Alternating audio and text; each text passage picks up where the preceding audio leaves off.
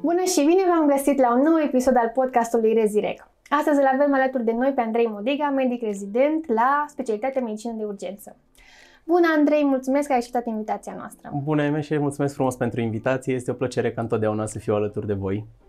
Spune-ne, pentru început, mai multe lucruri despre tine. Mm, mai multe lucruri despre mine. Numele meu este Andrei Modiga, după cum ai zis și tu. Sunt uh, originar din Brașov. Uh, sunt rezident în specialitatea medicină de urgență în anul doi. Uh, și, asta o spun așa de la început, ador ceea ce fac.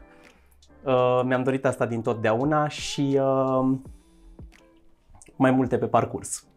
Dacă ai putea să ne spui uh, și unde lucrezi, știu că ești și asistent universitar. Da, uh, locul de muncă principal este la Spitalul Clinic Județean de Urgență Târgu Mureș, în departamentul U P U SMURD. Uh, și da, cum ai zis și tu, sunt și asistent universitar în cadrul disciplinei de medicină de urgență la Universitatea noastră. Uh, medicina de urgență cred că este cumva uh, o fantezie pentru uh, mulți studenți care s-au uitat poate în tinerețe la diferite seriale. Toate dramele, toată adrenalina se petrece într-o unitate de primiri urgențe și tu trăiești uh, visul de erou al fiecăruia dintre noi, uh, dar spune-ne ce înseamnă uh, de fapt a fi medic rezident la această specialitate. Ha, rezidențiatul în medicină de urgență este cu totul altfel față de toate celelalte specialități. Este, în primul rând, o specialitate extrem de dinamică, extrem de solicitantă. Nu prea ai sărbători, nu prea ai evenimente în familie la care să poți să ajungi. Este o specialitate aparte, în primul rând, pentru că cuprinde toate celelalte specialități la un loc. Deci tu, ca medic de urgență, în primul rând trebuie să știi foarte mult din tot. Deci nu poți să, nu știu, să zici, de exemplu, că ești foarte mult pe cardiologie și atât. Deci trebuie să știi foarte mult din tot și pregătirea în rezidențiat este făcută în așa fel încât să poți să știi cât mai mult din tot. Dar ca rezident de medicină de urgență, ți-am zis, este... ești solicitat la maxim. Deci îți este solicitat atât intelectul, cât și timpul, uh, agilitatea. Deci uh, este în multe puncte, așa cum vedem în seriale, plină de adrenalină uh, și de dedicație pentru ceea ce faci. Da. Uh, din punctul meu de vedere, am și-am zis-o de fiecare dată când am avut ocazia, uh, medicina de urgență fără să fie făcută cu pasiune nu poate fi făcută.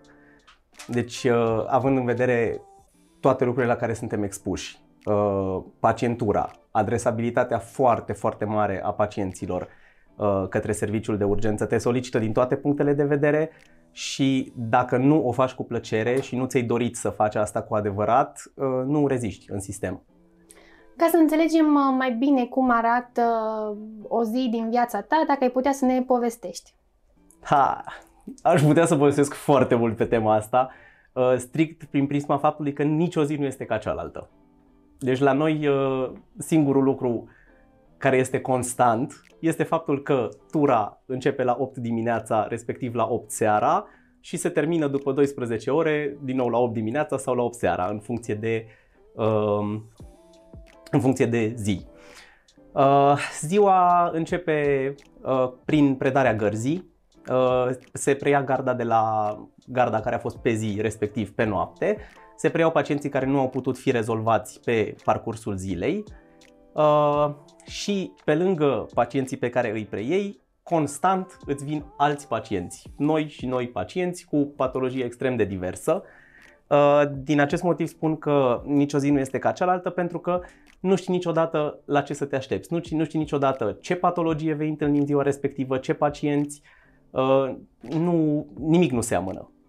Asta mi-a plăcut în primul rând la această specialitate, pentru că mi-am dorit să fie ceva dinamic, mi-am dorit să, uh, să pot face cât mai mult într-un timp cât mai scurt. Uh, nu mi-a plăcut, sincer, uh, n-am fost niciodată fanul părții acesteia de clinică în care să urmărești un pacient pe perioadă îndelungată, uh, ci mi-a plăcut foarte mult la urgență faptul că vezi uh, rezultatul foarte rapid. Deci vezi rezultatul acțiunilor tale într-un timp foarte scurt și uh, ai niște satisfacții pe care nu știu altă specialitate în ce măsură ar putea să ți le ofere. Care este protocolul în momentul în care primești un pacient nou? Păi, în primul rând, pacientul trece acum cu pandemia de COVID prin două etape de triaj. Primul este triajul epidemiologic, conform căruia se va decide dacă pacientul va merge în zona COVID, respectiv non-COVID, în funcție de protocoalele, mă rog, de criteriile pe care le îndeplinește având în vedere protocoalele în vigoare pe această temă, după care ajunge în triajul final. În triajul final există întotdeauna un asistent medical care triază pacientul în funcție de patologie, în funcție de acuzele pacientului și în funcție de statusul clinic la momentul prezentării, conform protocolului național de triaj. Îl triază în anumite zone. Urgența, serviciul nostru de urgență este împărțit în patru zone, incluzând zona de pediatrie. Așa, dar cele trei zone în care lucrăm noi cel mai frecvent sunt zona de reanimare, deci zona roșie, zona de urgențe imediate, și anume zona galbenă, și zona de urgențe minore, și anume zona verde. Sunt împărțiți în aceste zone, dar în același timp, conform protocolului lor de triaj, pacientul primește un anumit cod. Coduri care încep cu alb, continuă cu albastru, verde, galben și roșu, în funcție de patologia pacientului. Și în funcție de asta și în funcție de statusul clinic este trimis într-o anumită zonă spre preluare. În momentul în care preiei pacientul, în primul rând vine echipajul, dacă vorbim despre pacient adus de ambulanță, vine echipajul și îți prezintă cazul, îți prezintă modul în care au găsit pacientul în prespital. Mai poți să pui și tu întrebări suplimentare cât să te orientezi câte cât cam despre ce ar fi vorba și cam ce ar urma să faci. După care toți pacienții sunt preluați, bineînțeles puși pe targă, așa, monitorizați din punct de vedere al funcțiilor vitale, după care, ca în orice specialitate, urmează examenul clinic al pacientului. Eu, ca medic, trebuie să mă duc să examinez pacientul, să fac o anamneză, ca să pot să mă orientez către un diagnostic, să știu mai departe ce examinări paraclinice necesită pacientul respectiv, astfel încât să pot să-i pun un diagnostic. După ce termin cu partea de examen, examen clinic și anamneză, îmi formez un diagnostic prezumptiv pe care merg mai departe și pe diagnostice diferențiale, cum am învățat de altfel la semiologie. Așa, și trebuie să mă duc și să caut mai departe să pot să pun un diagnostic. În momentul în care am diagnosticul, după toate investigațiile paraclinice, urmează partea în care ne apucăm să dăm telefoane. Și anume, sunăm pe secții, în funcție de specificul patologiei pacientului respectiv, sunăm medicul de gardă de pe secția de care considerăm că avem nevoie la pacientul respectiv, coboară medicul de gardă, vede pacientul, decide dacă are sau nu nevoie de internare sau dacă trebuie pacientul redirecționat către o altă secție din spital sau dacă pacientul poate fi lăsat acasă, că sunt și situații în care pacientul din serviciul de urgență, nu neavând nevoie de internare, părăsește U P U la domiciliu. Mi-ai spus că trebuie să știi din toate foarte mult și, nu știu, mi se pare excepțional. Cred că vă meritați titlul de eroi pentru că salvați în fiecare zi oameni. Spune-mi, când este vorba despre un caz mai dificil, care sunt responsabilitățile unui medic rezident? În primul rând, legat de chestia asta cu eroi, da. Este un termen care nu pot să spun că îl agrez, pe care nu pot să spun că îl agrez foarte tare, pentru că noi nu suntem eroi. Ne facem pur și simplu meseria pentru, pe, pe care ne-am asumat în momentul în care am ales specialitatea asta. Da, poate lumea ne vede ca pe eroi, că ne văd în salopete, bocanci și aruncați pe burtă în centru, da, intubând, resuscitând și așa mai departe. Dar este pur și simplu meseria pe care o facem cu drag, cel puțin majoritatea care suntem în serviciul respectiv o facem cu foarte mare drag. Și o facem în primul rând pentru pacient, dar și pentru satisfacția noastră profesională și personală, pentru că până la urmă orice pacient care evoluează bine datorită acțiunilor tale este o satisfacție și personală.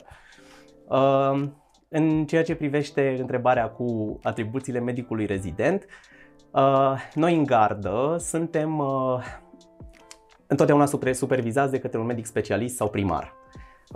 Medicii specialiști sau primari, unul dintre ei este întotdeauna șeful gărzii, care coordonează practic activitatea întregii gărzi, după care sunt doi trei în funcție de cât de, cât, cât de mulți medici sunt disponibili. Avem doi sau trei medici specialiști care sunt împărțiți în zone împreună cu rezidenții. Medicii respectivi coordonează activitatea pe zonele pe care sunt repartizați. Noi, ca și medici rezidenți, consultăm pacienții, după cum ți-am zis și mai devreme, ne orientăm cât de cât, după care discutăm fiecare caz cu medicul specialist sau primar, îi spunem în cam spre ce diagnostic ne-am orientat, discutăm partea de uh, investigații paraclinice care ar fi necesare și uh, împreună cu medicul specialist uh, sau primar, așa, uh, ducem până la urmă la capăt cazul. Deci suntem în, în permanență supervizați, dar uh, suntem lăsați să facem foarte multe lucruri, deci, pentru că, până la urmă, pentru asta este rezidențiatul, ca să te pregătească pentru uh, următoarea etapă, și anume cea de specialist, da, în care, da, unii dintre noi poate, răm, poate vom rămâne în centru universitar, dar sunt alți colegi care poate o să meargă în spitale mai mici, unde vor fi singurul medic de urgență care poate să facă anumite manevre salvatoare pentru acel pacient.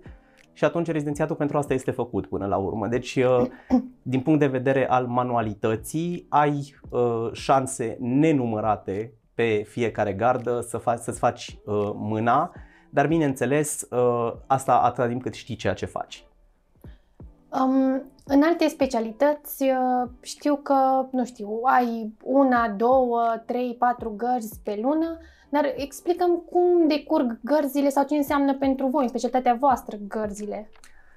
Noi, propriu-zis, nu facem gărzi.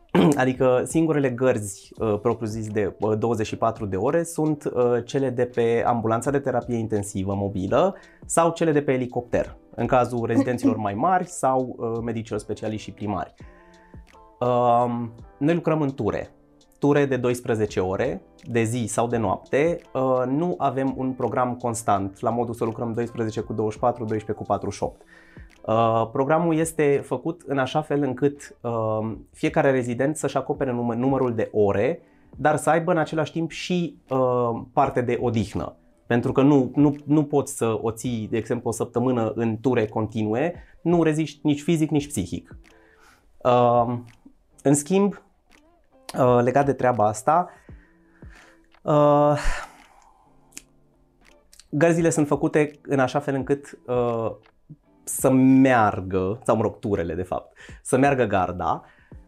Fiecare rezident are ocazia în decursul unei luni să treacă prin toate zonele pe care ți le-am spus, adică și de urgențe minore, și de urgențe imediate, și de reanimare, și avem, o dată pe lună, avem câte o gardă în pediatrie, unde uh, avem medic specialist sau primar pediatru, alături de care consultăm uh, pacienții pediatrici, uh, pentru că, până la urmă, în specialitatea noastră, ți-am zis, uh, cum ai zis și tu, că trebuie să știm mult din toate, trebuie să știm inclusiv pediatrie.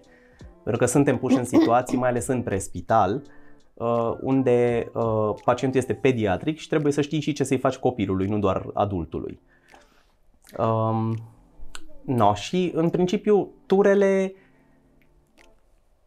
În momentul în care ești pe stagiu de U P U, de exemplu, trebuie să faci conform legii și conform documentelor de la Ministerul Sănătății, trebuie să facem un număr de paisprezece ture de U P U într-o lună, paisprezece ture de douăsprezece ore. Când suntem pe stagiu, pe de altă parte, trebuie să facem undeva în jur de opt nouă ture de U P U, dar în restul zilelor din săptămânile lunii respective, Uh, suntem uh, obligați să mergem la stagiu. Deci să mergem pe secție, dacă de exemplu sunt pe uh, stagiu de neurologie, în fiecare zi trebuie să merg de la opt la doi, program normal uh, pe secția de neurologie, plus uh, turele mele de U P U din uh, curiculă.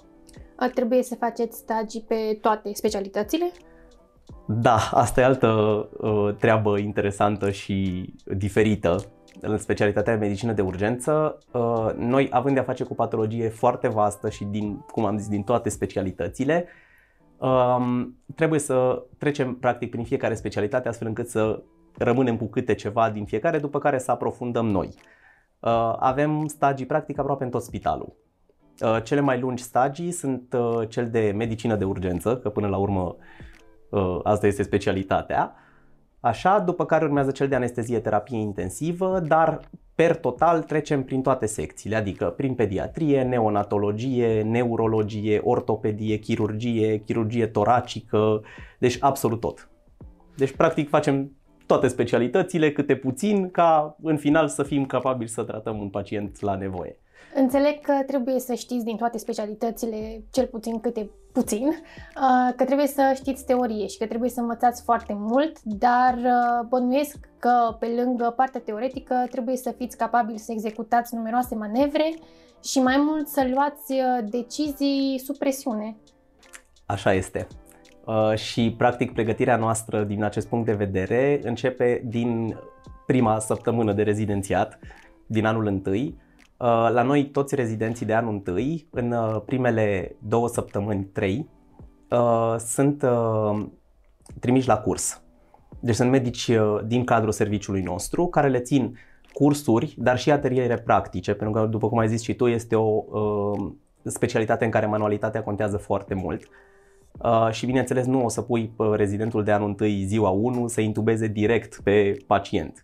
Da, deci pe lângă partea de pregătire teoretică, ce se face în cele două săptămâni, este și partea de pregătire practică, în care se efectuează toate manevrele pe care trebuie să le știe rezidentul la momentul respectiv, se efectuează pe manechine. Avem un centru de simulare foarte performant aici la noi la U P U, unde pe lângă faptul că se cursează rezidenții de anul întâi, avem și noi foarte multe cursuri la care suntem trimiși, fie ținute de noi, fie ținute la nivel național de medici din mai multe centre sau cu participare internațională, și în funcție de specificul fiecărui curs învățăm anumite manevre, învățăm lucruri noi de foarte multe ori, dar care ne ajută, pentru că sunt foarte multe situații în care ajungi să ai nevoie de treburile respective, adică nu este, nu știu, fiecare intubație este la fel. Te duci, ai făcut laringoscopie, ai băgat sonda printre corzile vocale și totul s-a rezolvat. Sunt patologii tumorale, sunt, nu știu, pacienții arși, de exemplu, pe care nu reușești să intubezi și atunci trebuie să știi să faci traheostomie, cricotiroidectomie. Sunt o, foarte, foarte multe manevre. Pacienți cu pneumotorace, de exemplu, sufocant, pe care trebuie, cărora trebuie să le pui tu drenajul toracic dacă ești în prespital sau și în U P U.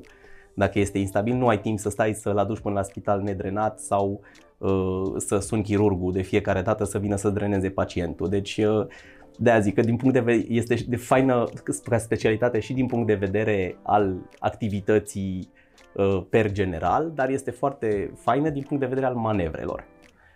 Uh, înțeleg că trebuie să știți foarte bine teoria, trebuie să știți foarte bine practica, trebuie să vă stăpâniți foarte bine emoțiile, uh, dar spunem despre partea umană și uh, comunicarea pe care cred că trebuie să o ai atât cu colegii de pe alte secții, cât și cu pacienții și aparținătorii acestora. Da, uh, asta, e, asta este o altă latură care, da, este la fel de importantă. Uh... Noi, practic, pe lângă partea medicală, da, că avem, că ziceai de partea de teorie, pentru examen de specialitate avem două cărți a câte trei mii de pagini de învățat, care cuprinde cam, cam tot ce ar trebui să știm. Dar pe lângă asta, după cum ai zis și tu, este și partea de comunicare și partea umană. Partea umană contează foarte mult în serviciul de urgență, pentru că Uh, nu spun că toți, că majoritatea pacienților care vin la urgență, de exemplu, nu știu, pentru zona verde, să spunem, uh, majoritatea sunt non-urgențe, adică sunt patologii pe care ai putea foarte ușor să le rezolvi prin medicul de familie, cu trimitere la specialiști și așa mai departe, dar s-a împământ, s-a împăm, împământenit uh, ideea asta că gata, mă doare un pic capul, mă duc la urgență, mă doare capul de trei luni, dar mă duc astăzi la urgență, mă doare nu știu ce de o sută de ani, mă duc la urgență, că nu. Uh, așa, uh, problema este că fix acești pacienți care vin cu non-urgențe sunt cei care sunt cei mai vocali. Și vin și ne fac vorba aia troacă de porci, că suntem incompetenți, că de ce așteaptă, deci îți auzi foarte multe lucruri. Numai eu câte mi-am auzit, că deja sunt complet imun la chestiile astea, dar uh, contează foarte mult să știi să comunici cu oamenii respectivi, să le explici de ce așteaptă, de ce nu sunt luați ei uh, față de unul care a venit acum cinci minute, dar care poate e mai grav, pentru că, după cum ți-am zis, totul este pe baza de triaj, da? Și prioritatea o va avea pacientul care este cu patologia mai gravă și care îi pune mai repede viața în pericol. Dar nu unghia încarnată de trei luni, de exemplu, cum am avut chiar, chiar tura trecută, am avut uh, un astfel de pacient. No, și uh, partea de comunicare cu celelalte secții. uh, aici, de, de cele mai multe ori suntem cam pe aceeași lungime de undă, dar sunt situații în care noi, ca medici de urgență, trebuie să fim practic avocații pacientului. Adică sunt uh, situații în care pur și simplu chemi cinci consulturi și fiecare zice că-i de celălalt, că-i de celălalt, că-i de celălalt, că nu-i de mine, și du-l și trimite-l și așa mai departe. Și tu trebuie să te chinui, pentru că nu poți să lași, sunt anumiți pacienți pe care știi clar că nu poți să-i lași acasă, dar nu poți nici să-i ții în urgență două, trei, patru zile. No. Și în momentul ăla trebuie să începi să faci pe avocatul, adică să te apuci, să te cerți cu cutărică de pe secție care nu vrea să-l ia, să-i explici de ce. După aia ăla te trimite la următorul. Deci pe partea asta e, de-aia zic că este foarte uh, interesantă partea asta de medicină de urgență, pentru că faci uh, și uh, avocatură, faci, uh, nu știu, comunicare foarte multă cu pacientul, dar uh, no, per total e frumos. Chiar dacă uneori pleci cu nervii pe bigudiuri, vorba aia de la serviciu, uh, per total merită. Cred că trebuie să-ți placă oamenii, să fii empatic ca să îți alegi această specialitate. Da. Dacă nu ești o persoană care îi place să comunice și care îi place să fie înconjurată de oameni, nu prea ai ce să cauți într-un serviciu de urgență. Mai ales că uh, oamenii se schimbă extrem de des în serviciu de urgență. Adică acum ai un pacient, l-ai rezolvat, vine următorul și tot așa. Deci ca e pe, pe bandă rulantă, cum ne place nouă să spunem. Uh, vezi pacienți pe bandă rulantă, vezi uh, patologie foarte diversă, uh, este, e altceva, este altceva, dar da, trebuie să-ți placă oamenii și trebuie să ai uh, aptitudini uh, de comunicare, pentru că fără, fără ele nu, nu o să faci față. Este o specialitate foarte solicitantă, bănuiesc, din toate punctele de vedere. Cum reușești, nu știu, să ai un echilibru sau cum manageriezi stresul? Da, este o specialitate foarte solicitantă. De multe ori ajungi după douăsprezece ore acasă și singurul lucru pe care îți dorești să-l faci este să te pui în pat. Nu-ți mai trebuie nici mâncare, nici apă, nici duș, nici nimic. Vrei doar să te pui în pat și să, să adormi, că nu, nu mai poți fizic. În ceea ce mă privește pe mine personal, reușesc să manageriez stresul prin faptul că în zilele mele libere încerc să fac cât mai multe lucruri care îmi fac plăcere, care îmi fac plăcere, care mă ajută să mă deconectez, să mă detensionez, pentru că de multe ori, mai ales dacă ai ture legate, mai multe una după cealaltă, se adună. Se adună și în zilele ce urmează acestor ture trebuie, din punctul meu de vedere cel puțin, trebuie să găsești ceva ce îți face plăcere. Trebuie să găsești ceva care să te deconecteze, să te facă să uiți de tot ceea ce a fost și în următoarea tură pe care o ai să poți să o iei de la capăt cu forțe proaspete, ca și cum nimic nu s-ar fi întâmplat în turele precedente, pentru că până la urmă pacienții nu au nicio vină că No, sunt anumite situații care, te, uh, care sunt stresante și trebuie să faci la fel de multe pentru fiecare pacient din serviciul ăla. Uh, mie îmi place foarte mult să merg pe principiul, uh, pe principiul uh, de a mă comporta cu uh, fiecare pacient ca și cum ar fi unul de-al meu, ca și cum ar fi mama, tata, și să încerc să mă comport ca atare. Pentru că nici mie nu mi-ar plăcea, de exemplu, să vină mama, să ajungă mama în urgență, să se comporte medicul uh, deplorabil cu ea, da? Pentru că, până la urmă, majoritatea oamenilor care vin, ți-am zis, nu toți, dar majoritatea oamenilor care vin au o problemă acută și au nevoie de ajutor, că altfel n-ar fi venit. Și atunci, pentru fiecare pacient, din punctul meu de vedere, ar trebui să dai la fel de mult ca pentru celălalt. Asta e de apreciat, felul în care privești această problemă. Spune-ne dacă salariul și sporul sunt în concordanță cu sacrificiul pe care trebuie să-l depui pentru această specialitate. Sunt ca medic rezident de medicină de urgență, pe lângă salariul de bază, care este destul de important. Adică bine, salariul de bază este același la toate, pe toate specialitățile până la urmă. Și acest salariu de bază crește în fiecare an, cu, cu fiecare an de rezidențiat, crește cu o anumită sumă. La noi, partea, partea cu sporul este diferită. Noi, deci noi avem spor undeva între cincizeci și o sută la sută în funcție de specificul fiecărui spital și în funcție de anul în care ești de rezidențiat sau ca specialist, primar și așa mai departe. Noi aici la Târgu Mureș, de exemplu, în momentul de față avem optzeci și cinci la sută spor, cu, tot cu sporul de COVID. Pe lângă sporul ăsta, este, discutăm și despre sporurile de tură. Sporul de tură, adică la un anumit număr de ture de zi și ture de noapte efectuate, mai primești încă un spor suplimentar, nu mai știu exact ce valoare are. Plus de asta, sâmbetele și duminicile sunt plătite diferit față de zilele săptămânii, deci au de unde să se adune bănuții, dar și muncim pentru banii respectivi. Da. Deci nu sunt, chiar nu pot să zic că am simțit vreodată că am luat mai mult decât aș fi meritat sau mai puțin decât aș fi meritat. Sunt direct proporționale cu da, efortul. Da, cu siguranță. Plus de asta, noi pe lângă turele în U P U, din anul trei și jumătate în sus, putem începe să, face, să facem gărzi în cadrul dispeceratului unu unu doi. Până acolo este în permanență un medic care trebuie să răspundă la apelurile pe parte medicală și să decidă în principiu cam ce resursă ar trebui alocată în funcție de patologie și de acolo, de acolo din nou este salariul separat. În funcție de cât ești de competent și, mă rog, asta decid cei mai mari oricum, deci nu așa, dar teoretic, conform legii, din anul trei și jumătate poți începe să efectuezi gărzi singur pe mașina de terapie, de terapie intensivă mobilă, care din nou este plătită. Până în anul trei și jumătate faci ca linie doi, gardă pe mașină și, și ulterior, dacă nu este cazul să faci singur, și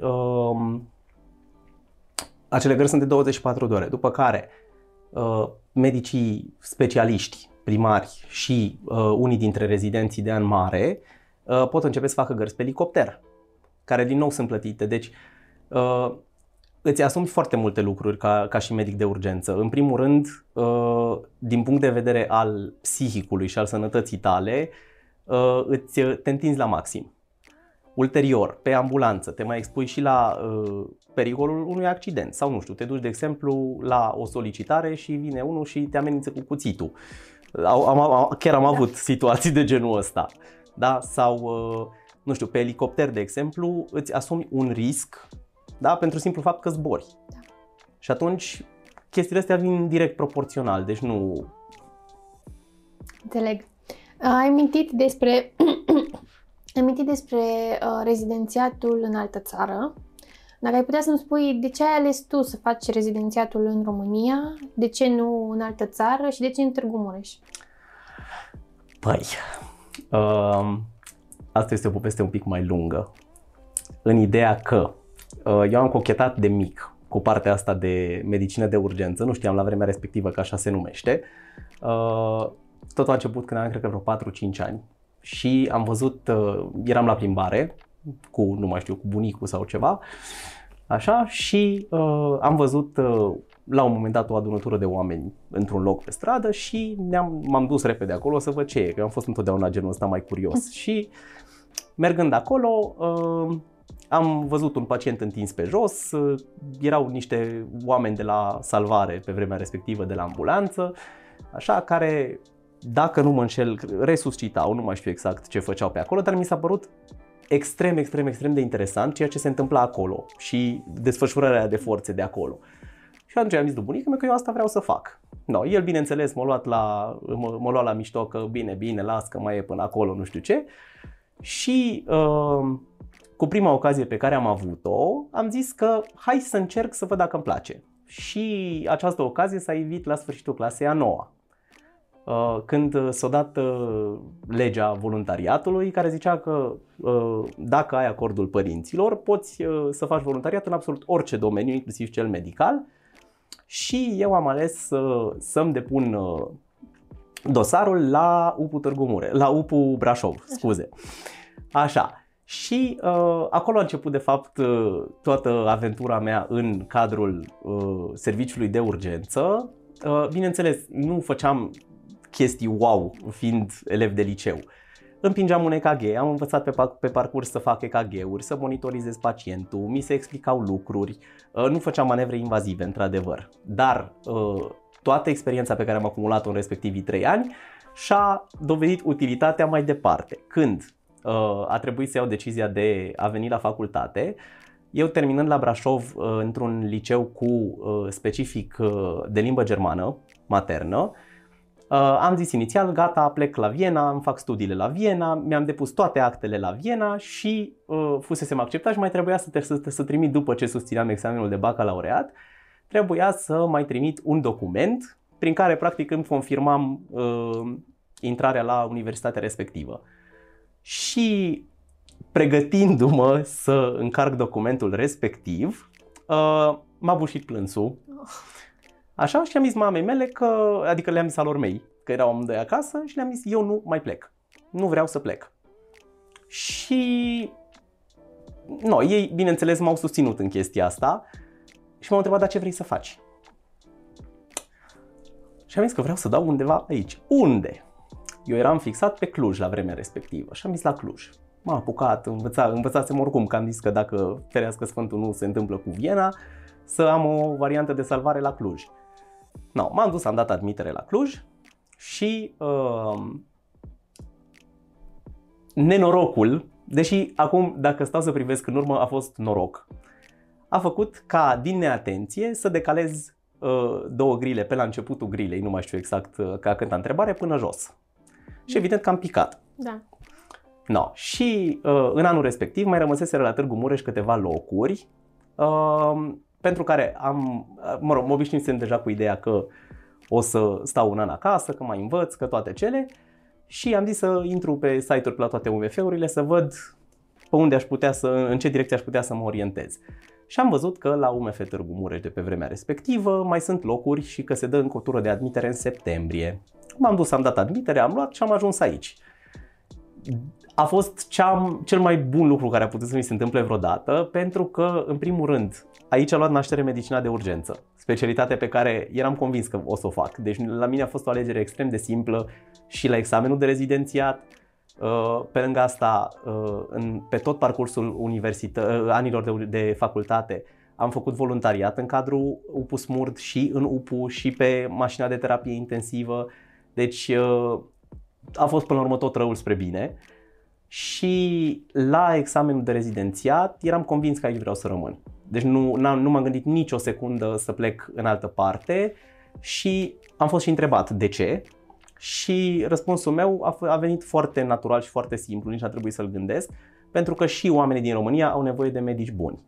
Și eu îmi propusesem și încă îmi propun să, de, să evoluez și să devin cât de bun se poate, astfel încât să pot să ajut. Că până la urmă ăsta este scopul. Mult succes, eu am încredere în tine, sunt convinsă că o să faci lucruri mărețe. Mulțumesc, sper și eu. Spune-mi, în schimb, dacă ai posibilitatea să execuți stagii de pregătire în altă țară. Da, ca în orice altă specialitate de altfel, există varianta de plecat cu Erasmusul pentru a-ți efectua o parte din stagii în străinătate, dar poți pleca și pe cont propriu. Deci poți să-ți cauți, de exemplu, o clinică unde crezi tu că ai dori să lucrezi sau ți-ar face plăcere să lucrezi, și dacă ai acordul coordonatorului de rezidențiat din centrul respectiv și din centrul tău pentru a putea pleca, chestie care nu este o problemă, adică în ceea ce privește centrul nostru, poți pleca să-ți faci stagii în fără nicio problemă, oricât de multe stagii îți dorești, poți să faci în străinătate. Deci nu ești limitat din punctul ăsta de vedere de nicio culoare, atâta numai că examenul de specialitate trebuie să te întorci să-l dai în România. Și în anumite privințe, ceea ce se învață în alte țări nu se prea, nu se prea pupă cu ceea ce se face la noi. De exemplu, în Germania nu există specialitate de medicină de urgență per se. Lucrezi acolo într-un serviciu de urgență, dar nu, nu este același lucru, deci nu este ca la noi. Înțeles, nu știam. Eu acum zic de Germania că acolo știu că m-am interesat și am, am investigat un picuț mai mult, dar, dar poți, fără nicio problemă. Spune-mi care sunt posibilitățile de angajare după ce termin rezidențiatul? Posibilitățile de angajare sunt foarte multe și asta pentru că medicii de urgență sunt căutați. Deci în, oriunde te uiți pe orice anunț de concurs de pe post scoase de orice spital din uh, țara asta, unul dintre, cel puțin unul dintre locurile scoase la concurs este pe specialitatea de medicină de urgență. Uh, în schimb, uh, pe parte de privat nu ai foarte multe oportunități. Deci în momentul în care ai ales medicina de urgență, te-ai cam uh, condamnat, să zicem așa, în uh, a lucra la stat. Da. Pentru că, până la urmă, urgența este un serviciu public, adică serviciul de urgență propriu-zis este un serviciu public și nu, nu mi se pare, în primul rând, normal să percepi taxe și bani uh, pentru un om care are nevoie de ajutorul tău, adică nu, nu-i pentru că își dorește. Deci posibilitățile există pentru că medicii uh, urgentiști sunt căutați. Da, este... da, deci sunt, sunt căutați pentru că uh, sunt... Uh, Deci, medicii rezidenți care termină la nivel național sunt foarte mulți care termină rezidențiatul uh, odată, într-o generație. Uh, și locurile chiar sunt, adică nu am avea de ce să ne plângem. Deci, ca medic de urgență îți poți găsi loc de muncă fără nicio problemă după ce termini, uh, după ce termini cu examen de specialitate. Uh, nu spun acum că într-un centru universitar, dar sunt o grămadă de compartimente de primiri urgențe din spitale mai mici, uh, U P U, într-adevăr, deci uh, unitate de primiri urgențe, uh, bine, mai mică decât cea din Târgu Mureș sau, de exemplu, la București, uh, dar sunt. Deci posibilități de angajare există. Ce ne poți spune despre um, cei care zic că dacă îți alegi o specialitate ca și medicină de urgență, nu poți să ai viață personală sau nu poți să ai familie? Și cred că acest lucru se vede și în alegerea absolvenților în momentul în care termină facultatea. Această specialitate nu este în topul preferințelor studenților. Da, așa este. Uh, mie îmi place să cred că nu este în topul preferințelor studenților din cauza că este o specialitate grea.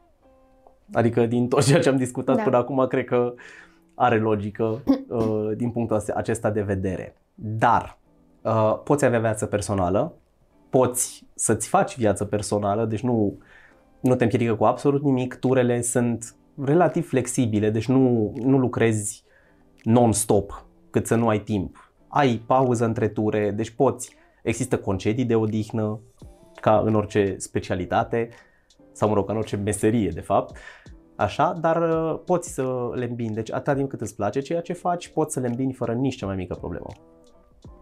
Cu și, siguranță. Bineînțeles, scuze, da. bineînțeles trebuie să ai și înțelegerea celui de lângă tine și a familiei, da. pentru că, până la urmă ți-am zis, sunt situații în care nu ai altă variantă decât să dai skip la ziua de naștere a mamei, la, nu știu, botezul nepotului sau vreo treabă de genul ăsta.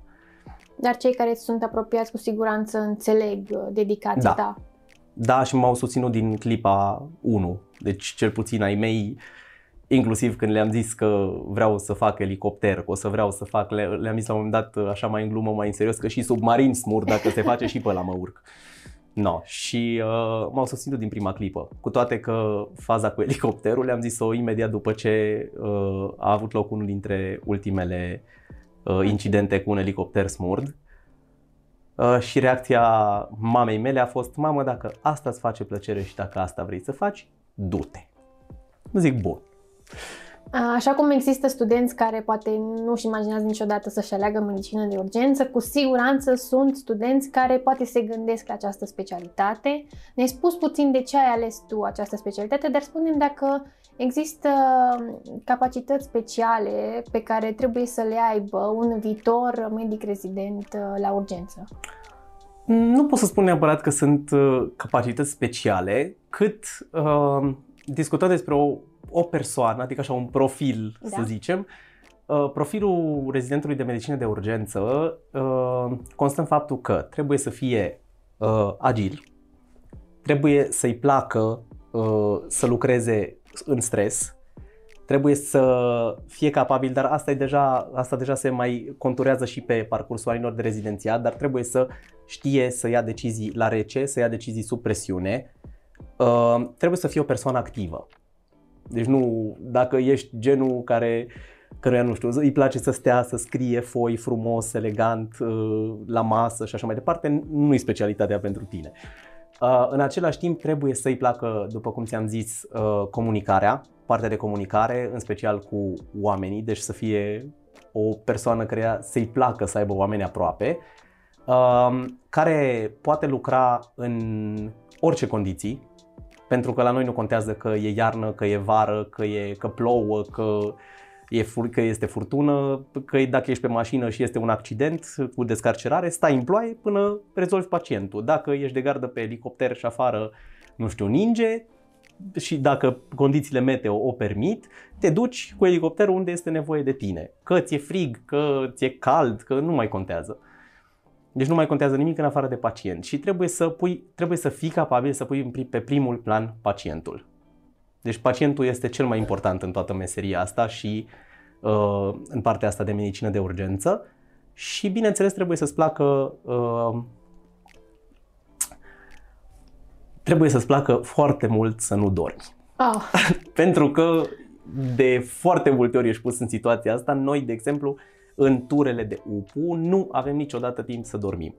Deci nu avem timp niciodată să ne odihnim. Întotdeauna, deci dacă ai intrat la opt seara, până la opt dimineața știi o sută la sută că nu închizi ochii. Respect foarte mult ceea ce faci, dar cu ultima parte mai convins că sigur nu este o specialitate pentru mine. Măi, și mie îmi place foarte tare să dorm. Dar în, timp, în timpul de după gărzi din... Înțeleg. Să vorbim puțin și despre studenția ta și spune-ne mai multe despre cum a fost perioada de voluntariat și dacă ea te-a ajutat acum ca și medic rezident. M-a ajutat enorm.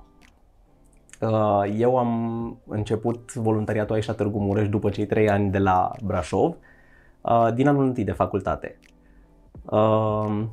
La noi voluntariatul este înrădăcinat, pentru că până pe bază de voluntariat s-a clădit acest sistem și acest serviciu uh, și este, este wow. Deci eu prima dată când am ajuns aici am rămas surprins de modul în care se implica toată lumea în pregătirea ta, fie că e medic, fie că e asistent, aveau răbdare să stea, să-ți explice, să te ghideze și să, să te facă să și gândești, deci nu doar să-ți dea motamo, uite așa se face pentru că, ci te punea să și gândești și uh, partea asta de gândire medicală și de diagnostic și diagnostic diferențial foarte mult m-a ajutat uh, activitatea din studenție să, să mă dezvolt. În același timp, uh, făcând gărzi și în U P U și pe mașină de terapie intensivă și pe mașină de terapie intensivă nou născuți, că și asta este o altă parte, uh, am deprins foarte multe manevre.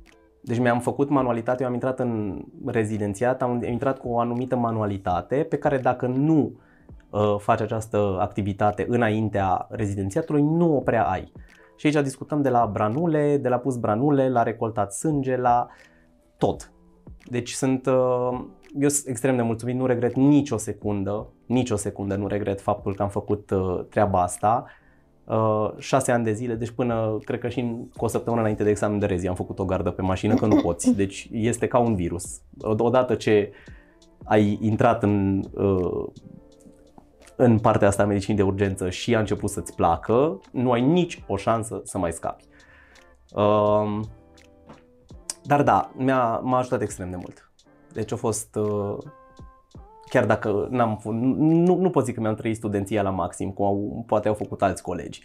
Adică eu în weekend, în loc să ies, nu știu, la băute și așa, eu eram de gardă. Nu conta. Ori vineri și duminică, ori sâmbătă, deci Într-o zi, sigur, eram de gardă și a doua zi, bineînțeles, după douăzeci și patru de ore, eram terminat, dormeam, derupeam ca să mă pregătesc pentru uh, zilele următoare la universitate. De foarte multe ori, direct din gardă de douăzeci și patru de ore, mă duceam la facultate.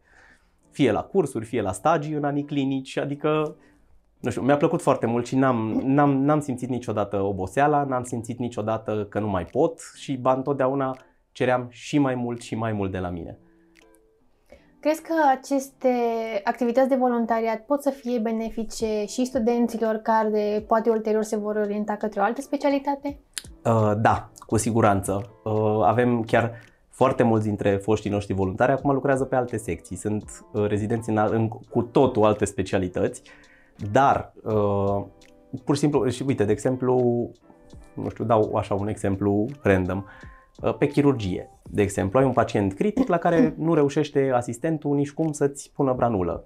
Faptul că tu ai deprins această uh, abilitate de a pune branule și așa mai departe în studenție, pe tine te va ajuta enorm de mult, pentru că întotdeauna, dacă asistentul nu reușește să facă ceva, următorul la care se apelează este medicul. Și tu, dacă n-ai ținut în viața ta o branulă în mână în studenție, cu siguranță nu o să fii capabil să, uh, să faci treaba asta pe un pacient atunci când va fi cazul. Deci, indiferent de specialitatea, de specialitatea pe care ți-o alegi, din punctul meu de vedere te ajută. Pentru că, uite, și stopul cardiac poate să-ți survină în cabinetul de dermatologie. Mm. Da? Și ca dermatolog trebuie să știi măcar minimul de resuscitare. Dacă tu în viața ta n-ai pus mâna pe un manechin, în viața ta n-ai văzut o resuscitare dusă de la cap la coadă, nu ai, nu ai fizic cum să știi. Și atunci o să stai și o să te uiți la pacient și o să aștepți să vină eroii de la SMURD. Numai că în momentul în care o să ajungă eroii de la SMURD, s-ar putea să fie un pic cam prea târziu. Deci de aia zic, te ajută, te ajută enorm de tare. Enorm. Și indiferent de cât timp faci. Eu am făcut nouă ani că așa sunt eu nebun și am zis oricui că cu capul și că... Uh, mă rog, am, am dovedit faptul că sunt cu capul și când am ales această specialitate după atâția ani în care nu m-am plictisit. Dar uh, te ajută oricât de puțin faci. Pentru că în U P U, față de orice altă secție, în U P U ești lăsat să faci lucruri și uh, ți se explică și ți se arată, pentru că, no, ți-am zis, e obișnuința. Deci toți asistenții, majoritatea asistenților pe care avem în serviciu sunt foști voluntari, uh, dintre medicii specialiști și primari sunt foarte mulți uh, care au fost uh, voluntari la noi, uh, iarăși dintre rezidenți suntem destui care am făcut voluntariat înainte, deci merită, chiar merită. Spune-ne și despre cum a fost pregătirea pentru examenul de rezi. Ah, pregătirea pentru examenul de rezi, acum, ca să fiu foarte sincer, nefiind o specialitate extrem de dorită, eram convins că indiferent de punctajul pe care o să-l iau, o să prind. Important era să-l trec. Am luat mai mult decât mă așteptam, oricum. Mi-a fost, după cum am zis, suficient cât să îmi pot alege orice specialitate, de tot urgența am ales. Deci eram fixat pe chestia asta și știam sigur că nu o să fie altfel. Um, am început să învăț, dacă nu mă înșel, și nu cred că mă înșel, undeva prin iulie. Iulie, august, deci după ce am terminat cu licența, absolvire și așa mai departe, da, am început să învăț pe bune. Până la momentul respectiv mai frunzăream așa un pic cartea de rezi, vedeam chestii pe care le mai știu, câteva chestii noi, dar propriu zis am început undeva în iulie-august. Și uh, învățam, nu, vă zic foarte sincer că nu, n-am învățat de dimineață până seara, cum uh, îmi ziceau alți colegi că mamă, că mă trezesc dimineața la șase, mă pun să învăț și până seara la zece învăț. Eu nu pot. Deci eu, eu fiind o persoană de asta super activă și super uh, non-stop să am ceva de făcut, să... n-aveam răbdare, în primul rând. Și uh, învățam, nu știu, trei ore dimineață, mai făceam pauză vreo două ore, mă uitam la un film, iarăși mai învățam încă trei ore după masă, încă nu știu cât, dacă seara vedeam că nu reușesc să adorm, mă apucam, mai citeam așa, dar am, am reușit să, am reușit, am și, am ajutat foarte mult și partea de memorie vizuală. Uh, dar mi-am îmi făcusem deja niște scheme din cartea de rezi de la vremea respectivă, că acum știu că s-a schimbat bibliografia, dar îmi făcusem deja niște scheme logice cât să pot să le fotografiez, să zic așa. Și inclusiv la examen de rezidențiat, în momentul în care uh, vedeam întrebarea, eu nu vizualizam propriu-zis cartea, vizualizam schemele respective și vizualizam, nu știu, partea aia de mnemotehnică pe care mi-am făcut-o cu tot felul de, nu știu, simptome, de exemplu, la nu știu ce. Le aveam acolo, aveam formulă mnemotehnică făcută de mine și în cap, în timp ce mă uitam la întrebarea respectivă, eram, hmm, ăla-i. No, dar, bineînțeles, printre învățat, de fapt nu, printre gărzi am și învățat, pentru că n-am putut să mă opresc din gărzi. Deci am făcut gărzi, am zis, până în ultima clipă. Cred că te-au ajutat și gărzile, adică spre deosebire de alți studenți care poate și-au petrecut timpul doar citind cărți, tu ai avut ocazia să vezi cum se petrec anumite patologii și poate să le înțelegi mai bine. Așa este. M-a ajutat foarte mult partea asta practică, partea de clinică, pentru că de foarte multe ori mă gândeam, deci nici măcar nu trebuia să fi citit chestia respectivă din carte, pentru că îmi vizualizam pacientul. Da. Și ziceam, nu știu, de exemplu, în edemul pulmonar acut, pacientul este așa, așa, așa, așa, îi, dă, îi dăm asta, asta, asta, asta și deja răspunsurile îmi veneau de la sine, dar fără, să, fără neapărat să fi citit chestia respectivă. Adică de, chestia, de partea asta mi-am dat seama, foarte, adică a fost foarte pregnantă în timp ce învățam. Că până atunci eram, da, știu asta, știu asta, știu asta și după aia când mă apucam și în capul meu se derula cazul, să zicem, de la cap la coadă și pe mă uitam în carte și era aceeași chestie și eu nici măcar nu citisem din carte, știi? Deci da, m-a ajutat foarte mult. Părerea mea este că, adică este și a fost întotdeauna, că medicina nu se poate face doar din cărți. Deci medicina este o, un amalgam de teorie cu practică și ar trebui să fie, din punctul meu de vedere, um, undeva la mijloc. Deci niciodată mai multă teorie decât practică sau mai multă practică decât teorie, pentru că una fără alta nu se poate. E știută chestia asta de ani de zile. Facem aceste interviuri ca să ajutăm studenții să aibă idei mai bune despre diferitele specialități pentru a face alegerea potrivită pentru ei. Care ar fi, nu știu, sfaturile tale pentru un student în an terminal care nu are nicio idee despre ce ar trebui să-și aleagă la rezidențiat? Ha, sfatul meu este să aleagă cu inima, în primul rând, pentru că, ți-am zis, deci din punctul meu, fără pasiune pentru ceea ce faci, nu merită, adică să te duci uh, din obligație și să, să fie un chin faptul că tu trebuie să te trezești dimineața, să te duci la muncă și să faci chestia asta o viață întreagă, mi se pare, nu știu, nici, nici, nici, nici nu pot să-mi imaginez cum ar putea să fie. Trebuie să aleagă cu inima. Uh, Și știu că asta s-ar putea să sune un pic clișeic, așa că foarte multă lume zice chestii de genul ăsta, dar trebuie să fii convins că vei iubi ceea ce alegi să faci până, până o vei, atâta timp cât o vei face. Deci până în ultima ta zi de lucru, fie ea pensionare sau, Doamne ferește, alte variante de a ieși din câmpul muncii, dar uh, trebuie să iubești ceea ce faci până în ultima secundă. Și dacă sunt indeciși și nu știu exact către ce să se orienteze, părerea mea ar fi să, nu știu, să încerce, chiar dacă știu că acum e cam pe ultima sută, dar mă gândesc că în toți cei șase ani de facultate, în special în cei clinici, au văzut cât de cât cam cu ce se mănâncă așa, baza fiecărei specialități. Și dacă au așa una, două, trei specialități între care oscilează, părerea mea ar fi să meargă, nu trebuie să meargă să facă, nu știu, jumătate de an de voluntariat sau ceva, dar ar putea să meargă pe specialitățile respective, o gardă, două, să vadă cum se desfășoară, să vadă cu ce se ocupă, să vadă cam care este mersul pe secția respectivă și să discute cu oamenii de pe secția respectivă ca să știe în ce se bagă, pentru că, după cum știi și tu, sunt foarte mulți care își aleg o specialitate și după un anumit timp ajung să-și schimbe specialitatea respectivă. No, și din punctul meu de vedere, prin chestia asta s-ar putea evita multe situații de genul ăsta. Și chiar am avea oameni pregătiți și cărora le, le-ar plăcea ceea ce fac. În final, dacă mai dorești tu să le transmiți un mesaj viitorilor tăi colegi? Uh, viitorilor mei colegi... Uh... Păi ce să le spun? Să le spun că dacă își aleg medicina de urgență, trebuie să fie sigur că asta doresc să facă, să îndeplinească măcar o parte din criteriile pe care le-am enumerat mai devreme și îi așteptăm cu tot dragul,